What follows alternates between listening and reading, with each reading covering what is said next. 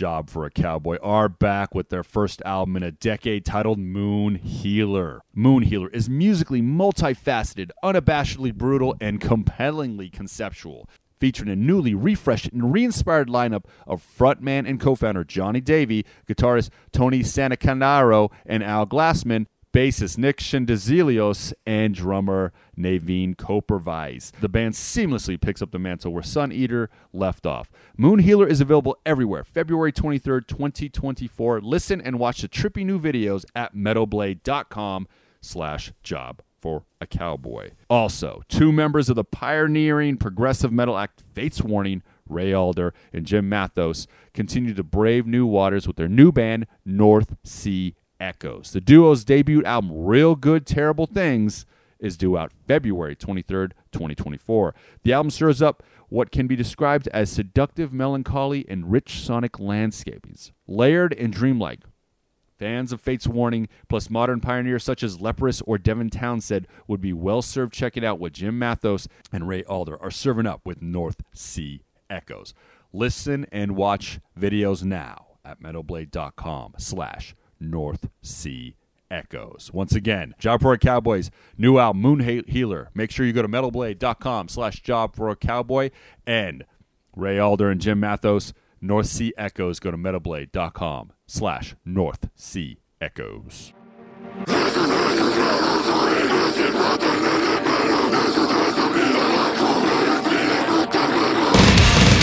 This is the Metal Sucks Podcast with your hosts, Petar Speich, Jozalyn Sharp, and Sylvia Alvarado. Metal Sucks Podcast. What is going on, all our wonderful friends out there? It is I, your host, Petar Speich, who's joining me this week. Who's joining you this week? Uh, my name is Sylvia, and you can find me on all the socials at It's the Sylvia. You know, it's crazy. I thought Jozalyn's voice was going to come through, but it is you, Sylvia. It's me. I'm just joking. I got an email. They're like, "Where's Jozalyn been? Jo- Jozalyn's been on the road. No. She's been on the road, guys. Um, she's still a part of the team. Don't worry. She'll she'll uh, she'll get on eventually. Me and Sylvia actually we, we're in a text thread together. So we're always like, this week, Yeah. maybe. It's like we just tell each Yeah, other we miss each other. Yeah. So Yeah, yesterday I was like, uh, I'm in. I can do tomorrow. Um, perhaps Jozalyn could do it. you did. You're like Jozalyn, right? And so I'm gonna see Jozalyn next Sunday. She's gonna watch my kids when we go to Tool. So I will. Uh, oh, nice. I'll get some FaceTime with Jaws. It's gonna be great. But anyways, guys, make sure you're following Sylvia at her socials. That's at it's the Sylvia. Uh, Jozalyn is at Jozalyn Sharp at J O Z A L Y N Sharp, and then of course. Our friend Brendan Hahn is at your buddy Gooch, guys. Uh, so make sure you're following everybody at their socials. And Metal Sucks is at Metal Sucks. That's the one you want to make sure you're following. Get the new stories ahead of time and all that. This week, back on the show. Icon, one of my favorite. uh, You know, I listen to so much of his music.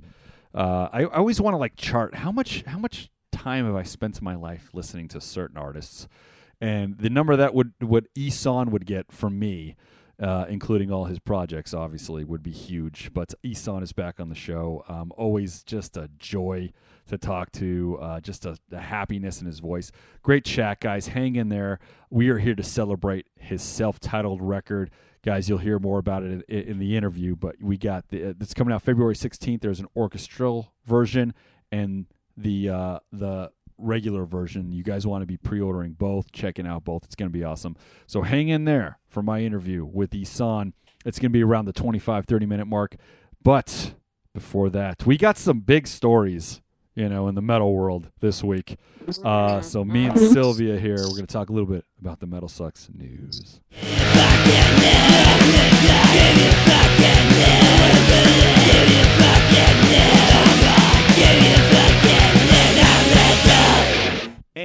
what's the big story?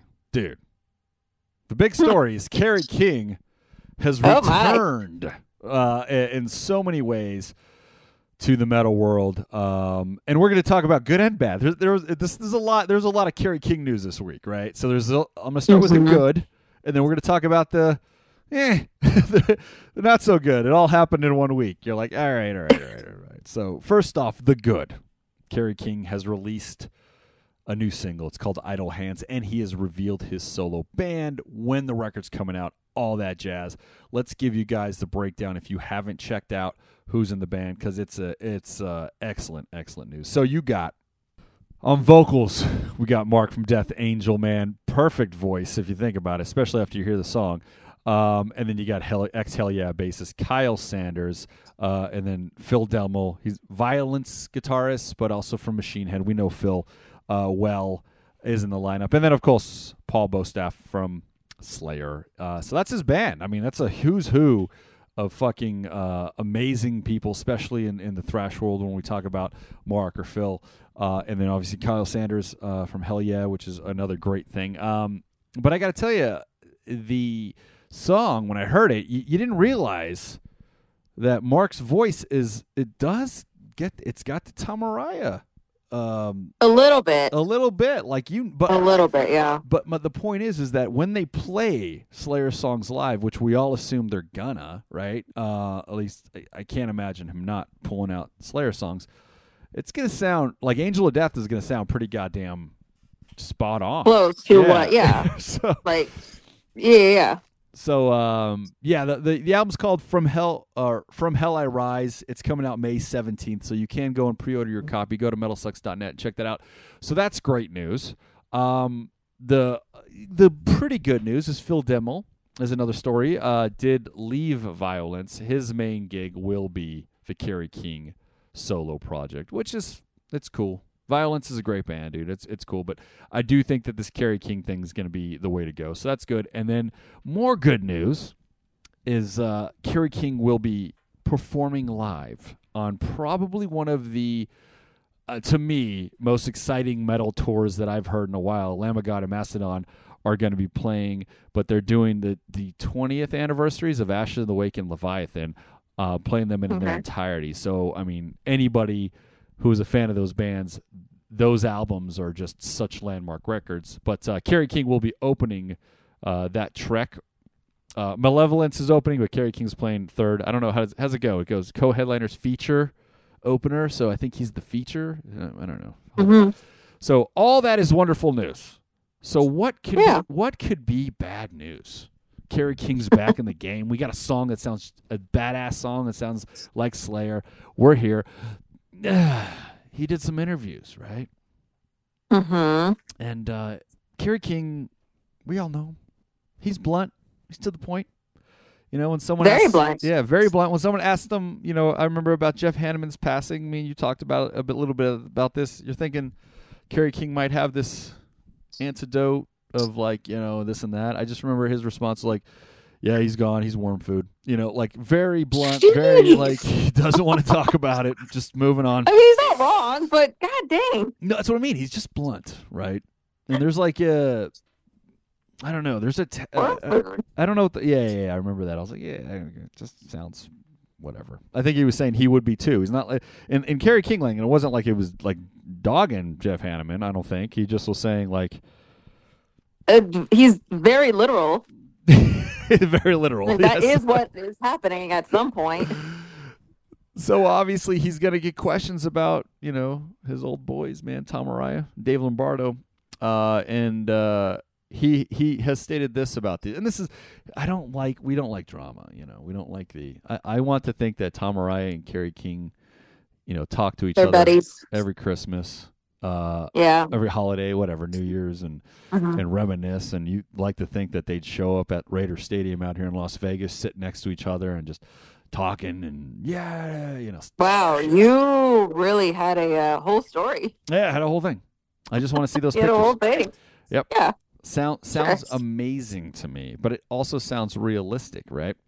Uh, in Yeah. my mind. Well, it it doesn't Mhm. seem like that's the case because this is what Kerry King said when asked about Tom Araya, and then you know he he gets a little bit uh I- a little ugly with uh, the Dave Lombardo question. Um, but this is what he says. The headline on the site, guys, if you haven't checked it, Kerry King hasn't spoken to Tom Araya since 2019. Dave Lombardo is dead to me.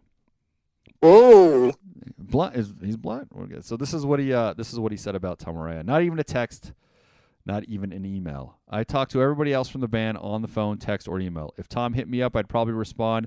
It probably depends on what he hit me up for, but I don't wish him dead at this moment. That's what he said about that. That's good. At the it could change though.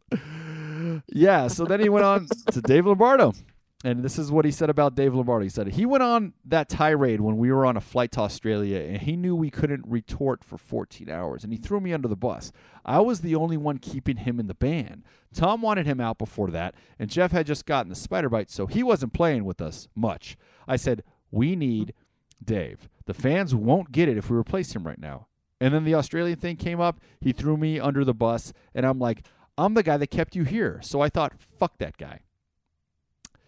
I can pretty much 100% say no because I uh, when he's talking about a Slayer potential reunion, this is he followed up with this little tidbit. I can pretty much 100% say no because I have a new outlet and it's not Slayer, but it sounds like Slayer. I'm making the music I like to make still. So I don't need to do that. Records don't sell anymore anyway. It's just a means to have a product out so people know what I'm playing when I come to town. Will Slayer tour again? I'm pretty sure that that's not going to happen. Could Slayer play a show again? I'm sure there's a scenario.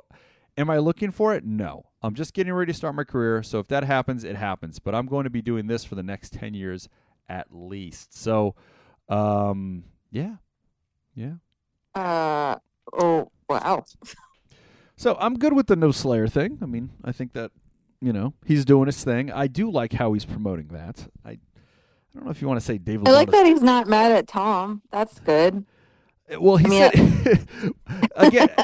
Eh, it's not now. it's- he's not indifferent on Tom, but he said, "I don't wish him dead at the moment," meaning that he, uh, you know, it doesn't sound like it's on thin ice. Yeah, it it's on thin ice. It doesn't sound like yeah. they want to talk anymore. Um, from either side, I guess if nobody's texting each other, you know that, that's the thing is it works both ways, right? So Yeah. he said he hasn't received anything from Tom. Meanwhile, Tom hasn't received anything from him. So you guys went your separate ways. That's it's okay. But like you know, whoever breaks the ice, I'm sure it'll be like old friends. So I'm not I'm not giving up on that. The Dave Lombardo's dead to me. I don't know.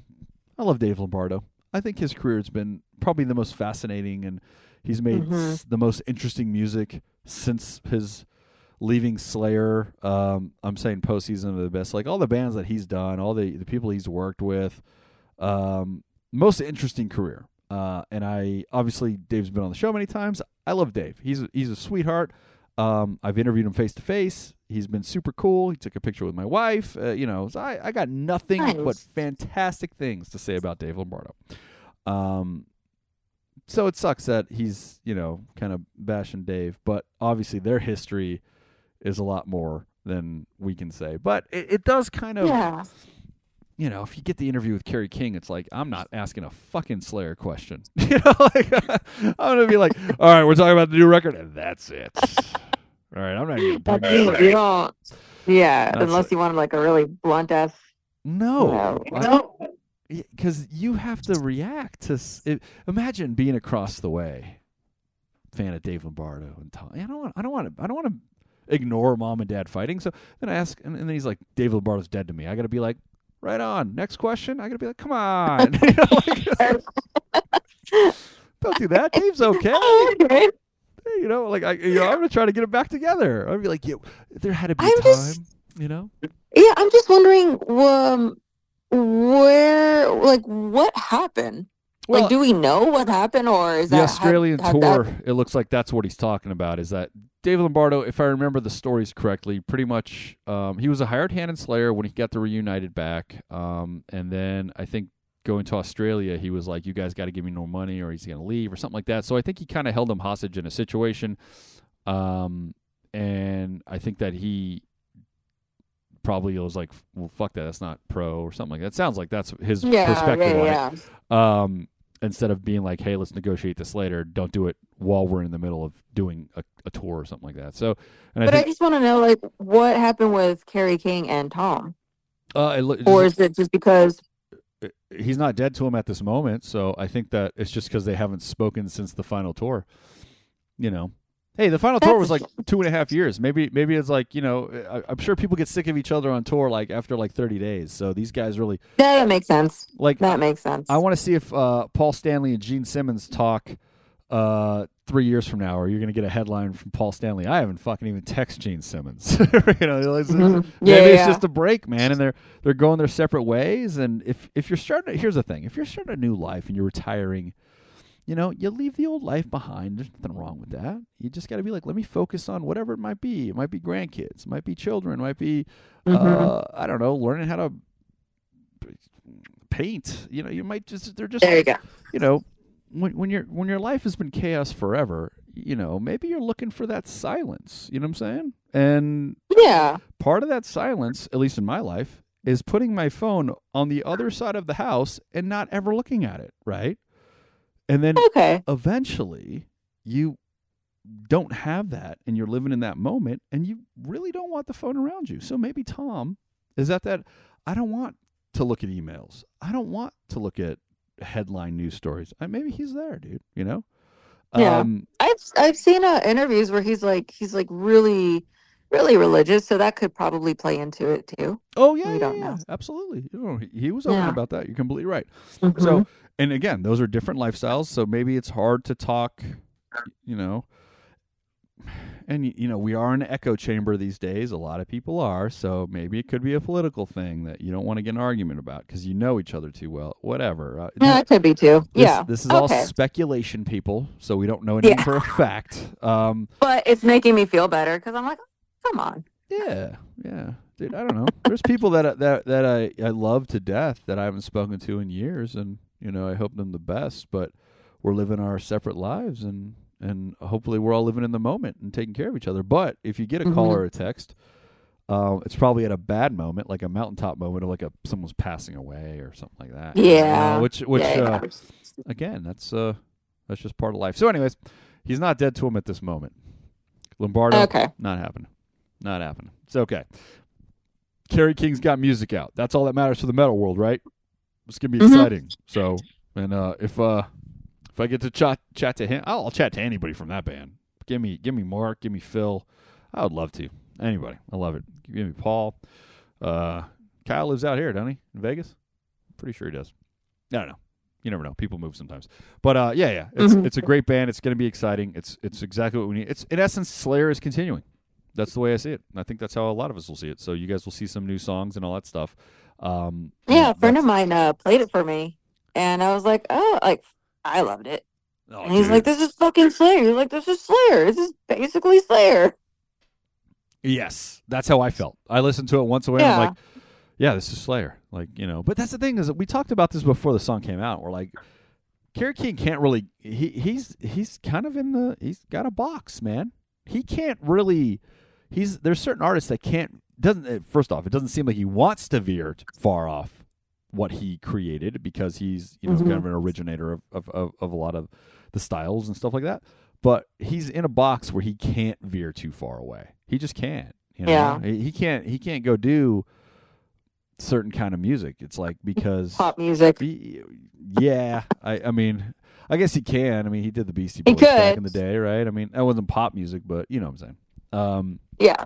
he fought for the right to party, hmm but as Sure a, as a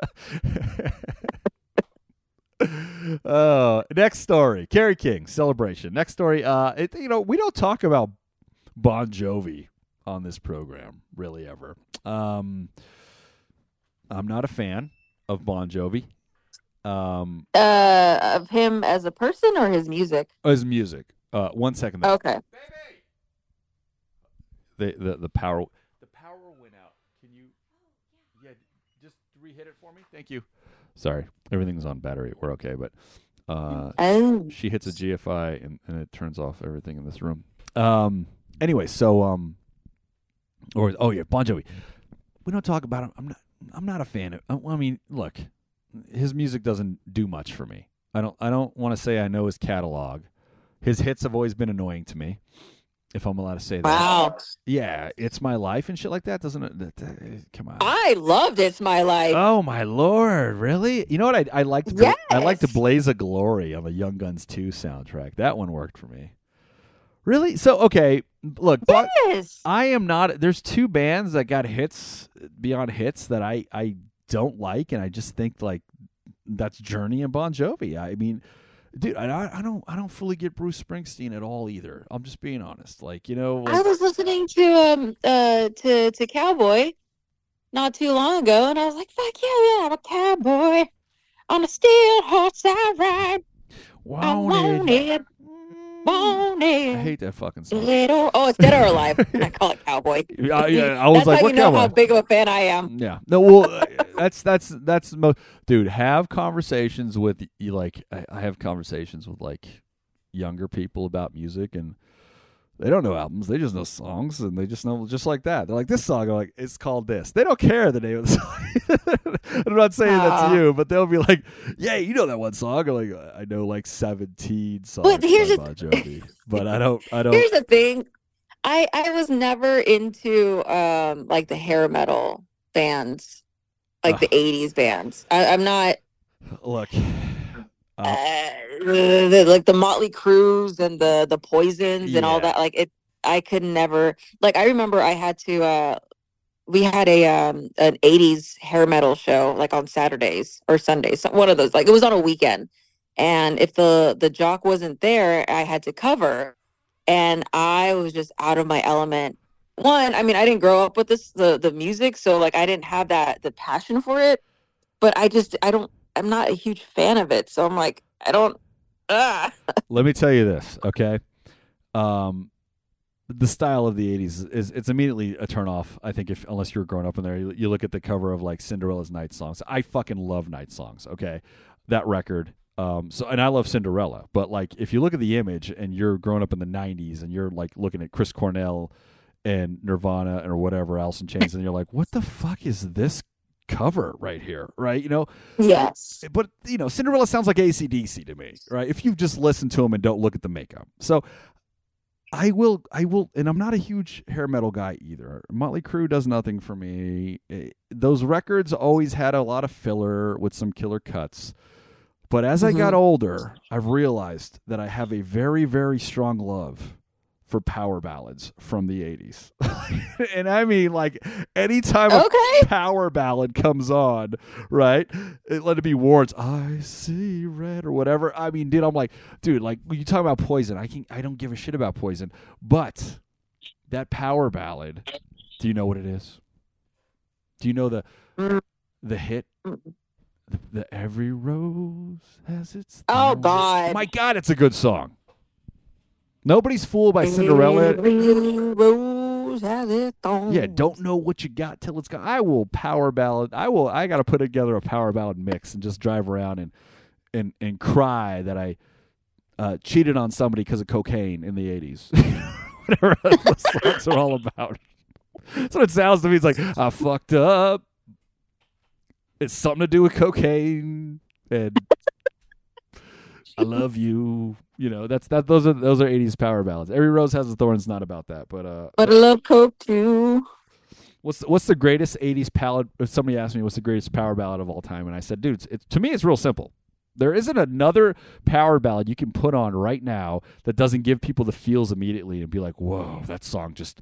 And that is Def Leppard's "Love Bites." That is the greatest '80s power ballad of all time, dude. Love bites, dude. You know what I'm talking. about. That's a good song. Yeah. That's a fucking ballad, man. Yeah. Right? So, there is. Uh, what about uh, from Scorpions? Oh man, Scorpions are too legit for me to even put them in that.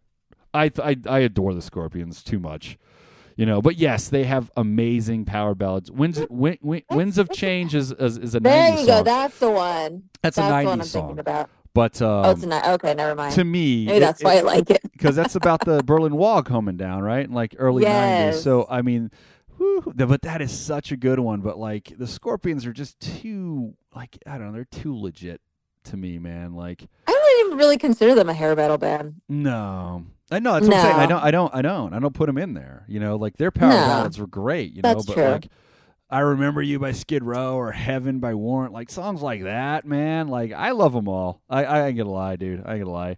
Um, but uh, what's another Scorpions? Like Still Loving You is a power but Still loving you, right? But they're not. Yes, I good one, love that song. Dude, yeah, Scorpions. Scorps are the best. They're coming out here to Vegas. They're doing a residency. I, am gonna I'm gonna check them out. They're doing Love at First Sting in its entirety. Um, so that's gonna be a That's gonna be a, a kick ass show. That's gonna be a good one. I think it's in April. I can't remember. Anyways, we got time. Yeah, it's Um, like late March, April, something like that. Why are we going down the power ballad love um, and losing all our met- metal credit to our our fans out there right now? So they're like, bro. And me admitting and me admitting it to liking Bon Jovi's uh uh was that it's my life. Oh, that's a bad one, dude. not me no more. That was a that was a bad one, dude. I'm just being. I, forever. no, that's no good. That's no that's no good. How dare you? Well, whatever. Nah, you got to go listen to like some Love Hurts. That's a, that's probably from the 70s though. It's not a power ballad. Anyways, moving on. Bon Jovi. We're, we're actually going to give him credit. That's the thing. I'm not a huge fan of Bon Jovi, but the headline guys for Bon Jovi. Bon Jovi talks about his vocal troubles. If I can't be great, I'm out. Now, Bon Jovi, we have to give him credit where credit's due. Any place with electricity, he can he can thousands upon thousand people will come and see him anywhere, Mhm. right? Um, in modern times, it is okay. It is okay, clearly, with fans, uh, older fan bases. When we talk about the Motley Crues and the things like that, um, if you have backing tracks, nobody cares, right? And you can play arenas, and you're fine. Obviously, we'll talk some. uh, Well, do they care though? uh, is it okay? I mean, I, I I mean, the, I mean, I feel people still care if there's like backing vo- like people backing tracks or people something. people will say negative stuff, but does Motley Crue not Yeah. sell out every stadium show that they do? And they don't. That's true. I mean, so I'm gonna just say that people are okay with it. Bon Jovi Okay. saying I'm not doing that. I don't care. I'm gonna have to walk away if I can't fucking bring it correct. That's pretty. Uh, it's pretty impressive on my part, dude. Because he can. I mean, if any band can. Uh, living like a prayer or whatever like that with backing tracks just sounds like an easy thing to do, and fans would be like, "Whoa," you know.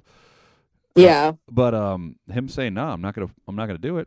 All right, he's out. If you can't be great, I'm well, out. I mean, I think that that just shows the uh the passion for the uh the craft yeah, the integrity, and the passion for music, the integrity, the music, um, giving his, you know, it's not just about the the money.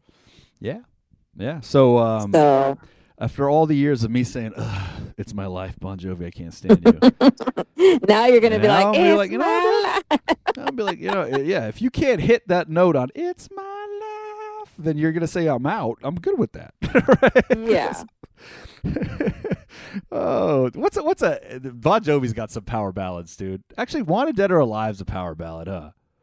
It's just it's just a, a, a cowboy It's- one, but it's that's ah, a good. It's- power yeah. ballad. Yeah. Anyway, so It- It's good. I don't care. nothing beats Love Bites, though. Come on, I'll play that. I know. I'm I'll not play- saying that it's going up against Love Bites, no, but no, that's the king. it's it's you know That's it's it's pretty up there.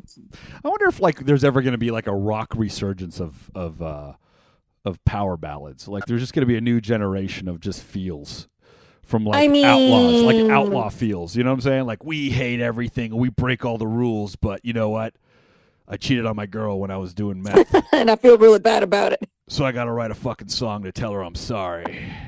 And I need I Um, need backing vocals and harmonies. You know, like Van Halen. We're talking about with with uh, David Lee Roth. He don't feel bad about nothing. He just to anyone because there ain't no ballads. you know, Sammy No. Hagar, man. He's day. like, you know what? I I cheated.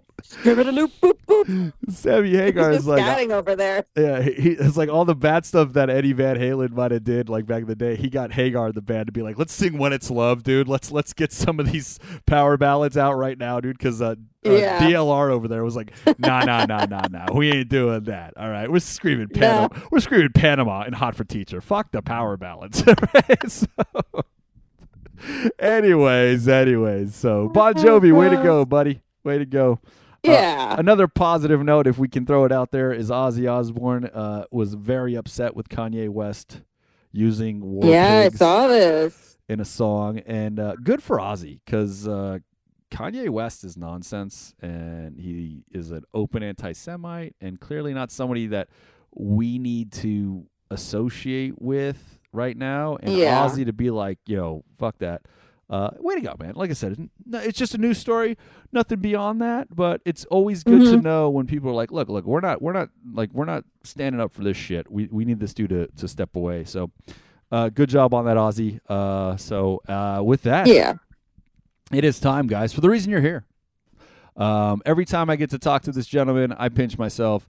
Um, and I'm just so excited that there's always something new that I get to listen to. And I, have been listening to the latest uh, record from Ihsahn, and you guys need to pre order it. It is monumental. It's great. It's fantastic in every way. I'm going to play a couple songs after the interview, guys. But this is the reason you're here. Let's jump into it right now. Here's my interview with the one and only Ihsahn. Everybody, Petar, Metal Sucks Podcast. On the phone, I have Ihsahn, and we are here to celebrate latest full length, the self titled record, Ihsahn, is coming out February 16th, guys. Uh, so first, uh, the first thing I want to discuss is uh, I'm a huge fan of film scores and orchestras, and uh, your love of orchestral music and film scores really shine on the album. So tell us about those influences um, for you on this record. Uh, first of all, thank you for that kind intro. Mm-hmm. it's um, uh, I think uh, some of my influences, especially for this new album, uh, are the same as influenced me when I was a teenager.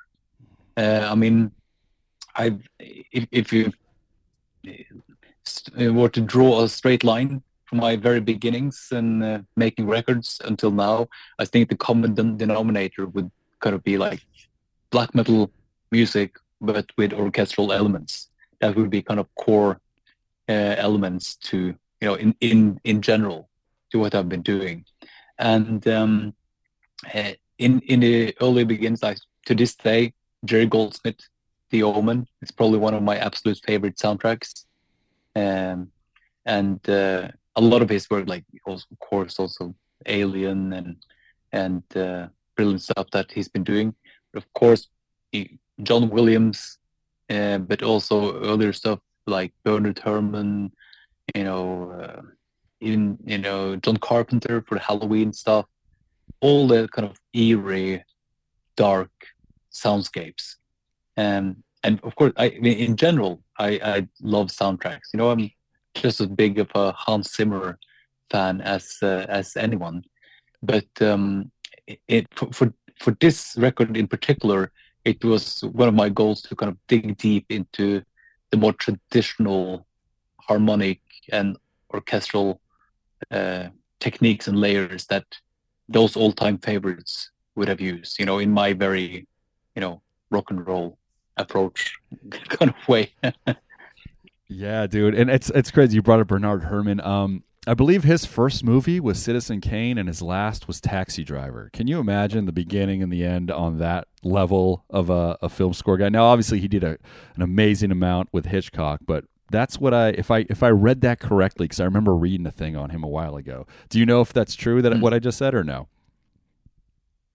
I'm not sure, but then but just like comparing those two, yeah, and to see you know how how different it is, yeah, and. Uh, before we went on there, you mentioned uh, one of the tracks uh, of the new record, and and yeah, there's you could, I, I think you, if you listen to it again, it, there's of course the obvious uh, Bernard Herrmann, the Hitchcocky yes. style influence for that one, but um, but again, this is this is something I, uh, I've been on about. I mean, with the not not in regards to Bernard uh, Herrmann, but uh, uh, other artists that I that I uh, admire. You know, to see that kind of development and that kind of versatility. Mm-hmm. And you, of course, you see it in in someone like Hans Zimmer, even though it's recognizable. But he would like create a whole different sound world for each, you know, movie. And but um, I've often compared, you know, like if you take Judas Priest, Sad Wings of Destiny, and it's the same band who did Painkiller. Mm-hmm. You know, yeah. Uh, uh, uh, you know, Radiohead, OK Computer, you know, probably the biggest indie rock album and probably the best one ever made. Uh, response to that with making stuff like Kid A and Amnesiac and and this electronic stuff, you know, but it's still the same band and, and undeniably, you know, I've mentioned David Bowie mm. lots of the time for being this chameleon musically, but still with integrity of being, you know, David Bowie. So um, it's and I think that you nailed it with the these these artists because they are capturing emotions in the in, in the screenplay or even moving a film along. recently I told my wife when we watched Oppenheimer, I go, that is the soundtrack that just like blew me away. She's like, well, the movie was good though. I'm like, no, but that soundtrack, like it didn't leave me. And I can say the same thing a couple years ago when uh, uh, Thom Yorke did uh, the Suspiria remake. Did you? Do you? I don't know if you Mm-hmm. saw those movies, but it was like, I, I didn't see the movies, but I did. I did hear the soundtrack. oh, And, you heard the and soundtrack. so Oh, far, uh, yeah, so so far, so far, I've only heard the soundtrack for Oppenheimer. I, I haven't had the opportunity to see the movie. Oh man, I'm telling you, like the movie could have been horrible. I told her, I'm like, even if it was bad, like that soundtrack just Hmm. dragged me in, you know, to the film. And it's uh, and the movie was good, so I'm not saying anything negative, but like that's something that like I think we take for granted sometimes when we're watching films that there, it's just it doesn't touch you on that level. Uh, and that's a new uh, a new guy that did Oppenheimer, and I hate the fact that I don't know Yeah, his yeah, name. yeah. y- y- uh, Göransson, Göransson. Yes, He's yes, a Swedish guy. Yeah. Yes. But but you know, pr- prior to doing soundtracks, he did Tenet as well. Ah, You know, and and he did this, did scoring for the, the kind of the Star Wars sequel, you know, the, the Mandalorian. Yeah. You know, and and uh, he comes from a more like a pop background because he would be be he, he did amazing production work for uh, like Childish Gambino. You know, which is Oh. more like a hip hop. Yeah. Uh, yeah, yeah, yeah. He started out there, so that was kind of his. Uh, you know, at, at least you know just some of the work that I knew from him before, and he has also this kind of modern approach and like f- kind of fearless, different style to what Hans Zimmer is doing, Yeah. but still kind of just bringing it in, like uh, you know, gives the rest of us some hope to maybe, you know, who knows, to get an opportunity someday to do a soundtrack. Oh yeah, dude. Speaking of, You, you, you don't you don't have to be a, a classic you know classical composer to do that. You know there are other ways in.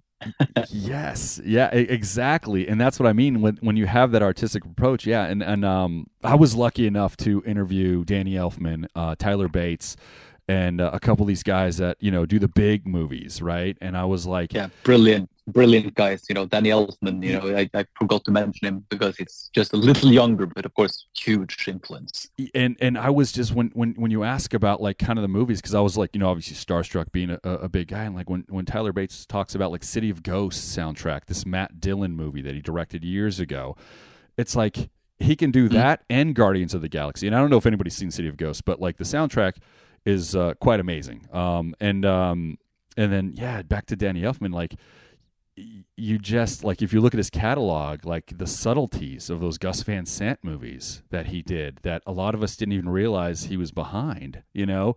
Um yeah man it's we, we it's it's a it's a beautiful But journey also Ty, Ty, go ahead. but also Tyler Bates has this uh, you know th- this rock background. oh yeah all day. You know, and he was with the, you know, the uh, Marilyn Manson and his, Yeah. you know, the Jerry Cantrell uh, stuff that he was producing. And I, I, I caught on to him earlier because he was playing this guitar viol, this kind of, uh, you know, fretless hybrid uh, guitar, uh, uh, cello, electric kind of thing that he was doing. And I was so keen on getting one of those because it's like, it was made for guitar, but you could play it with a bow. Like uh, very, very interesting stuff. But you see, you know, for Trent Reznor and and um, Atticus Ross. You know, doing stuff. Mm. Uh, you um, and um, I thought one more, you know, like uh, yeah, I think also uh, uh, what's he called again? The guy who's doing. Um, I never saw those movies, like the, the Saw movie franchise. I think. Um, have you seen? I I haven't seen them. Uh, Saw. thor you're saying no, No, so- no, Saw. Like S Oh, oh, S A W. i did not see those no the saw ones i know what you're talking about but Uh, i'm not sure but Yeah, yes but the composer, I think, I think the composer there also, he's been doing the whole franchise, I, I, as I believe, because I lo- watch a lot of interviews with m- movie composers, Nice. and they also he did the, a sample library with called Hammers from Spitfire Audio, I think, and uh, he's also, I think he also was involved with Nine Inch Nails at some point. i gotta So uh, uh, just to bring Nine Inch Nails into the occasion, because yes, and that's what I mean. Like these these the rock guys, the guys that come from our sphere, they're they're really changing the game, but also unique when it comes to the transition over to those scores. So unique, so amazing. Um, but yes, I it's funny because. Um, I was having a conversation about the downward spiral because they're like, "Hey, it's 30 years old," and I'm like, "Oh, is it? Yeah, it came out in '94. Oh, yeah, it's 2024." I do things like that where I forget shit, right? And um, and I Hmm. remember I told I told a, a- a buddy of mine, I go, you know, the first record that like instilled fear, like I, I almost couldn't breathe when I was listening to it as a teenager, was the Downward Spiral. Um, and I, I just, I, it was like, I don't know if it was an evil thing or there's just fear, but there was just so much going on that like myself, I just knew I loved this genre. Um, Mm. right like in that moment but i just remember the fear do you remember having uh or, or the, maybe the first album or anything that you listened to that kind of instilled like that you were scared of after you left uh you know the whole record listening cycle do you remember anything like that Uh, I think my I, that was long, to, you know, Yeah. lifelong uh, love of Diamanda Galás. You know, but Yeah. that's probably one of the some of the most scary stuff I've Yeah. ever heard is Diamanda, especially the Plague Mass album. That is the mostly just screaming and recitation. That's uh, that's some scary stuff. Seriously but it's great because uh, I, I had a friend of mine um, this is a while back but he's like have you ever heard a real scream in real life like an actual scream and i'm like I, i've never been in a room where i, I i've obviously movies you're bringing us uh, Diamanda Galás and, and yes that that voice that just like i said goosebumps right uh, but I've never actually heard it, and I don't want to. I'm not- people, I'm not saying I do, but like these are the um, Yeah. the emotions that we get through artists, you know, that um, we don't really experience day to day in life often, you know. Um, but yeah, that's that's a very Fortunately, yeah, fortunately, exactly. Knock on wood. I'm very happy to say that. And it does segue us into the latest record, guys, from Ihsahn, the self titled one. It's coming out February 16th, but there is an orchestral version that you're releasing, uh, as well as the metal version that, you know, um, we're all excited about. And uh, we kind of talked a little bit of, about that, but did you know going in that that was something you really wanted to do for your next full length record is put an orchestral version out? yeah, that, that was part of the plan. Mm. So, before I even wrote any music, so that that was part part of the conceptual idea, and the kind of the, the whole concept is about this duality of things, and, you know, and the and the juxtaposition in between. Like, so I, it's a fully conceptual album. Uh, so there's uh, I, I wrote this kind of just like a short like synopsis for a novel, and then wrote the lyrics, you know, to to to follow chronologically the scenes, if you will, and then you know there are in musically there are leitmotifs. So there's so there's reoccurring themes and everything, and uh, so so the metal version of the album you know follows the narrative of this story, and then the orchestral version follows a separate narrative. Uh, that is a different story, but that has a similar uh, you know story arch, and they of course they bleed into each other and um, so it, and it, it's different you know it's it's the same kind of basic uh, journey for both stories but they are entirely different. And of course then you know different in in um, dynamics and and expression.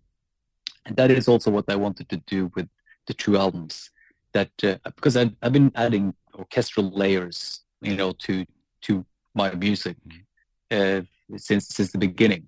We, we talked about this, but but um, this time I wanted to uh, to put it bluntly, I wanted to write uh, uh, an album based on that, that kind of harmonic language uh, of my favorite old school, you know, movie soundtracks, and to try to uh, make a full symphonic orchestra uh, arrangement that would support the metal elements in the full production album and then arrange them in a way so that they would also work independently as their own thing. So to kind of uh, try to write a, a fictional soundtrack within the context of the metal version. And so literally it's the same music, you know, and the same stems for, for both albums. Uh, but of course, I've, I've used the, the example for the first single, uh, Pilgrimage to Oblivion, uh, you know, arguably the hardest song on the album. But it starts out just like with this this scale run, and then it's like full on with blast beats and screaming and all that, and blasting guitars. But uh, the equivalent uh, orchestral version, you know, same exact music, same exact riff, but it's like whispery, quiet tremolo cellos. So it's like uh, a different dynamic and emotional uh, um, kind of representation of the same music. That that was kind of the the core idea. Oh, amazing! So physical copy wise, I'm always curious. Um, if you if you pre-order the physical copy on CD, do you get both versions, um, or is, has No, that, you, you, or is, are they separate releases? they're, they're separate releases. Perfect. Okay. No, just just check. and and they're also and and also th- they I have to to to mention Ritxi Ostáriz, who's been doing all my you know apart from my first solo album, he's been doing all my all the artwork for all the albums, Mhm. and he but given the complexity of everything that went into this, he actually came to Norway from Spain for uh, for a while, and we uh, we had you know several days that we go through all the conceptual and so he has really captured all of that duality in the artwork. So like the music the, the artwork all the artwork for both albums are literally the same. But it's like uh, it's uh, you could say that like the orchestral elements are on their own. There's like uh, a layout that functions as its own thing and then there are the the metal version of the album where, where the layout and the and the graphics are the same but more. So uh, I, I, I, I I'm excited about this because I really literally got the the vinyls and CDs uh, in a mail today oh, nice. the first day. So the physical copies for me to watch, and um, uh, there is on vinyl there is a double version where you get all the four vinyls, and there's like a mix of black and splatter, you know, vinyl Oh, and a nice. big fallout thing. But uh, as a, I'm sure you, you might have seen a picture of the of the front cover Mhm. with all the antlers, Mhm. and the orchestral version is the exact same thing, but it's just less antlers. Like it's more subtle and more, you know, less aggressive. So it's a, so and uh, literally on the special edition, this where you get both. Uh, I'm not sure what you call it in in English. I have a, a note, but it's, I probably just pronounced it wrong. But you know these images where you you flip, you, you, you kind of tilt the play, and and you see one of them, and you tilt it back, and you see the other image. Hologram. There's like front cover. Is yeah. that what we Yeah, hologram. Yeah, yeah, okay. Yes, yes. Oh, nice. I'm very very pleased with that. Oh, that sounds awesome. People, I promote it all the time. The physical copies, the connection, and like the the like, like listen to the passion coming out of Ihsahn when he's talking about the artwork. That's what it's all about, guys. Make sure you're pre-ordering it, this. it, it Yeah. needs to be connected. It needs to be connected. And and, and of course, in, in I've said this many times now. Like in for 2024 release, given people's general attention span, you know, uh, and uh, I heard someone like since Spotify came out, the average song length has been cut by 45 se- seconds on average. So, uh, give you know, releasing a, a dual kind of double issue uh, album with two separate storylines and accompanying videos and everything. I've done everything wrong, but it's uh, just because I'm old and grew up on Iron Maiden and Judas Priest, and you could watch the album cover, read all the liner notes and all the lyrics and all the hidden stuff, and you could, you know, see the front cover of Iron Maiden's Power Slave and listen to the song, and it it made sense. You know, it was connected, and you could. i- I'm sure, not sure if you know how conceptually deep you know any of those albums were at any given time, but you felt that it was something profound within those albums that you tried to figure out. You know that it was part of the you you, you kind of went deeper and deeper and deeper with every listen.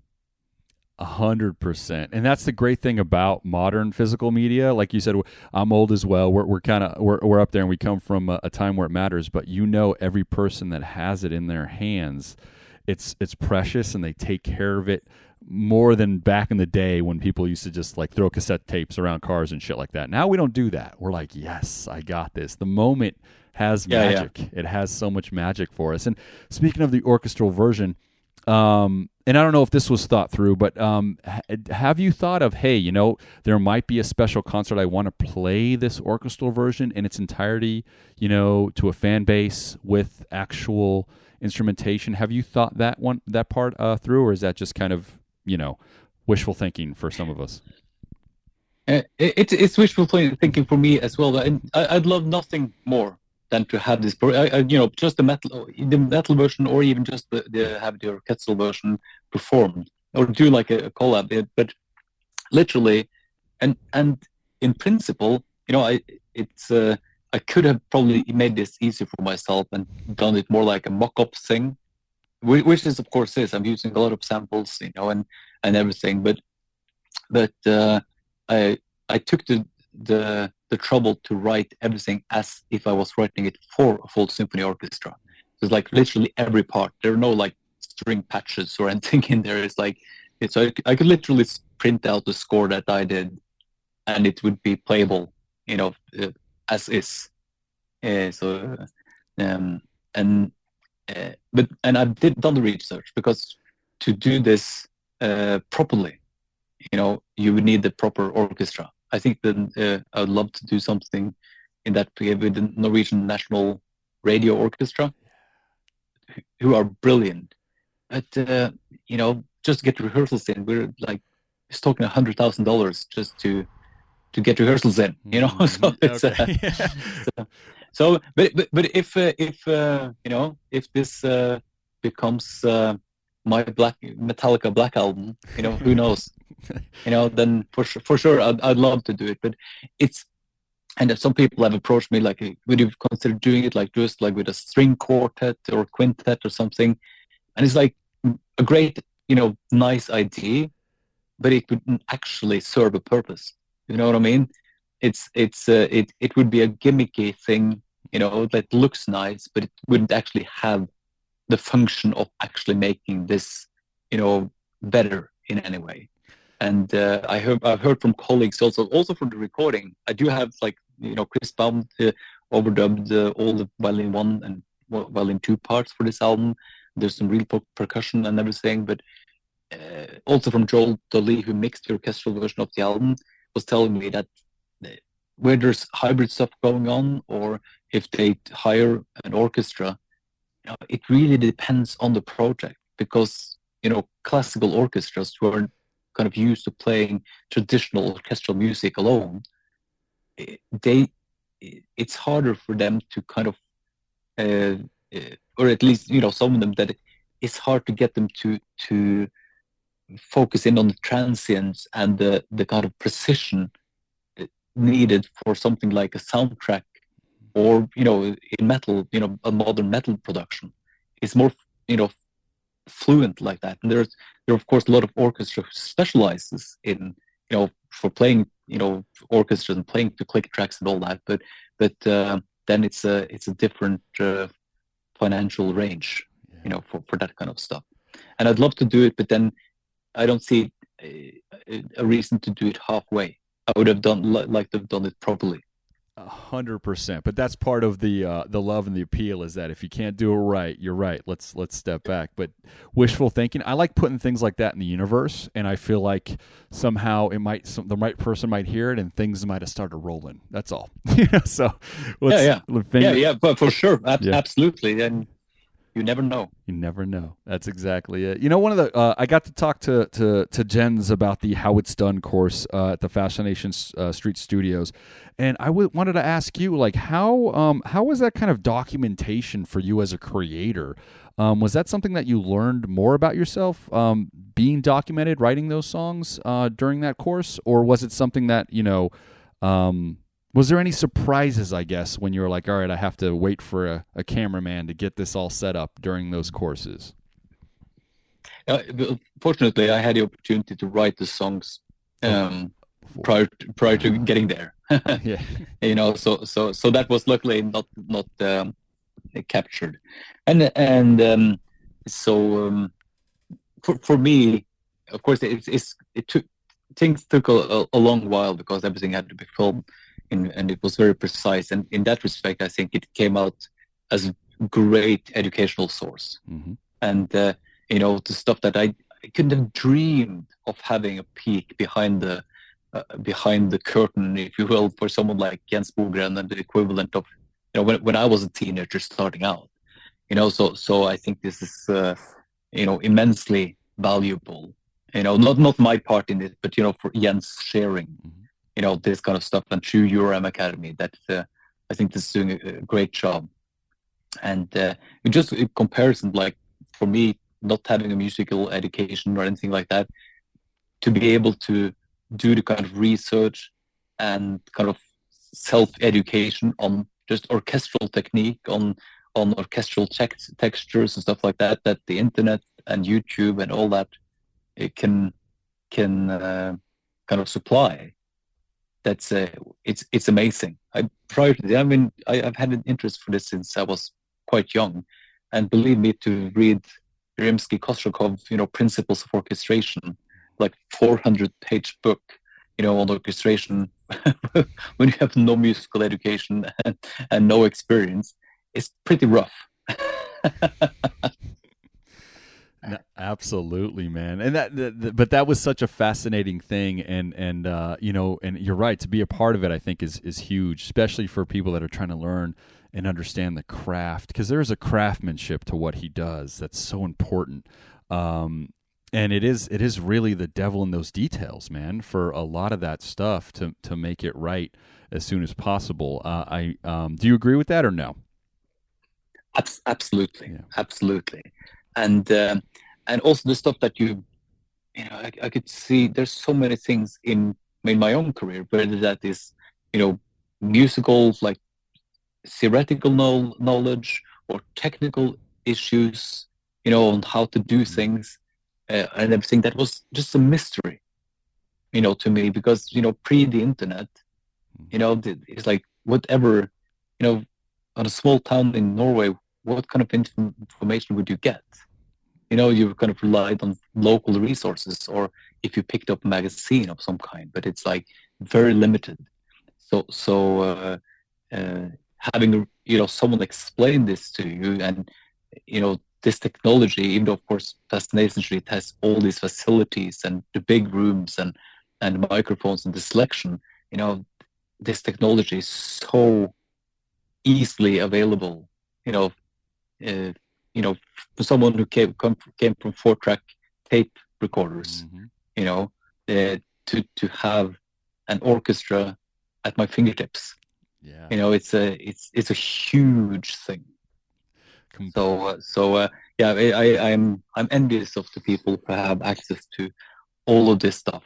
But um, and and knowledge. yeah, no- so it's, uh, yeah, I was honored to be part part of it. You know. Yeah, and that knowledge is power. It does uh, again.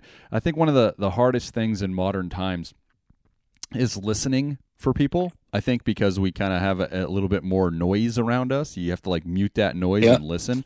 Um, but like the, the it's out there, like you said, it's out there. If you're interested, you can definitely find it and find the right people and the right avenue and learn a craft so differently um, than like you said when we were growing up. If someone gave me a computer and I turned it on and I didn't know anything how to type or anything like that, it was just like is is is it's as useful as a cardboard box to me.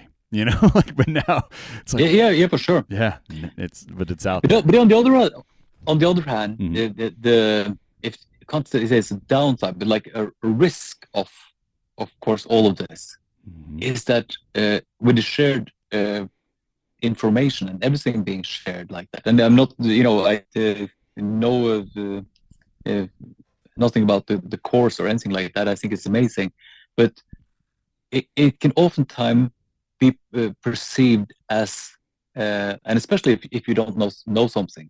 Like like you know i'm an amateur on most of what i do. I just put it together to to the best of my ability. But but um, you kind of often get the impression from people like there's only one right way to, of doing this you know? And there's like someone out there has the recipe for how to do it correctly.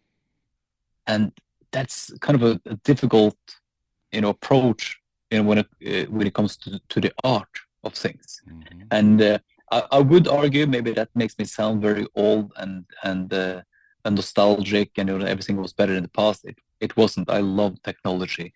But what i find is that production you know the the the, the texture of recordings because everything can now be polished and edited to such a great uh, that everybody has access to the same plugins to the same uh, sound cards and the same programs. You know, it, and and also this knowledge where kind of everybody has an opportunity to get it right, quote unquote, and it it becomes a bit bland. You know, the, the first uh, Black Sabbath album, you know, the some of the you know Led Zeppelin records, mm-hmm. the sound was them being together in that place. The size of the room was that big. That's why it sounds the way it does. You know, it's a so so these albums would have have uh, this kind of individual uh, um, kind of entity to them because they were recorded at a certain place at a certain time with all of the limitations that uh, that was. So it, was, it, it kind of it had everything. All the ideas had to kind of be distilled through those limitations. Whereas now uh, there's um, uh, the more average sounding things is is more uh, uh, densely distributed if that makes sense. Absolutely, the mastery of uh, the pass fail. That like like you're right. When you listen to Stargazer by Rainbow and it all happened in a room, it's something about like look at listen to all the masters and all the moments that happened that were captured, and now you can take that song. Re, you know, record it and fix anything that you don't like. Where it's like it just wasn't an option. Hmm. Uh, but I love exactly what you're saying, and that's that's something that I think um, I, I know more bands are like they're they're kind of going to some old school recording techniques that I think are are, are fascinating uh, on occasion. And that uh, yeah. Uh, yeah. and arguably that that is something that mm-hmm. that Jens does you know to, to perfection as well. Mm-hmm. He built that drum drum room to have instead of having to simulate it, he knows what he prefers that he always does, and he built the room to give him all those options. And uh, and uh, he's even told me like that of course there's so they they make some amazing plugins themselves with Bogren Digital. And uh, uh, which sounds amazing. But he said like sometimes he would prefer a less perfect you know guitar recording from an actual amp rather than you know something more perfectly sounding and dense than like from a plugin. Just because it's it's uh, this kind of uh, x factor to it the personality. You know? Yeah, absolutely. Yeah. Absolutely. So with that, I do apologize, Ihsahn. I went a little bit over my time, but I got to promote, man, before I get you out of here. Guys, Ihsahn's latest record. It's the self-titled Ihsahn. is coming out February 16th. Um, the track we were talking about, I didn't say the name, uh, is Hubris and Blue Devils. When you guys hear that song, you'll see what we're talking about in this interview. But uh, with that, make sure you guys are pre-ordering, picking it up. He's got the physical copy. You heard the passion. You want that arriving at your doorstep world. So make sure you guys are doing that with that, Ihsahn. I want to thank you so much for calling in here to the Metal Sucks podcast. Thank you so much for having me and for all the support. It was great talking to you.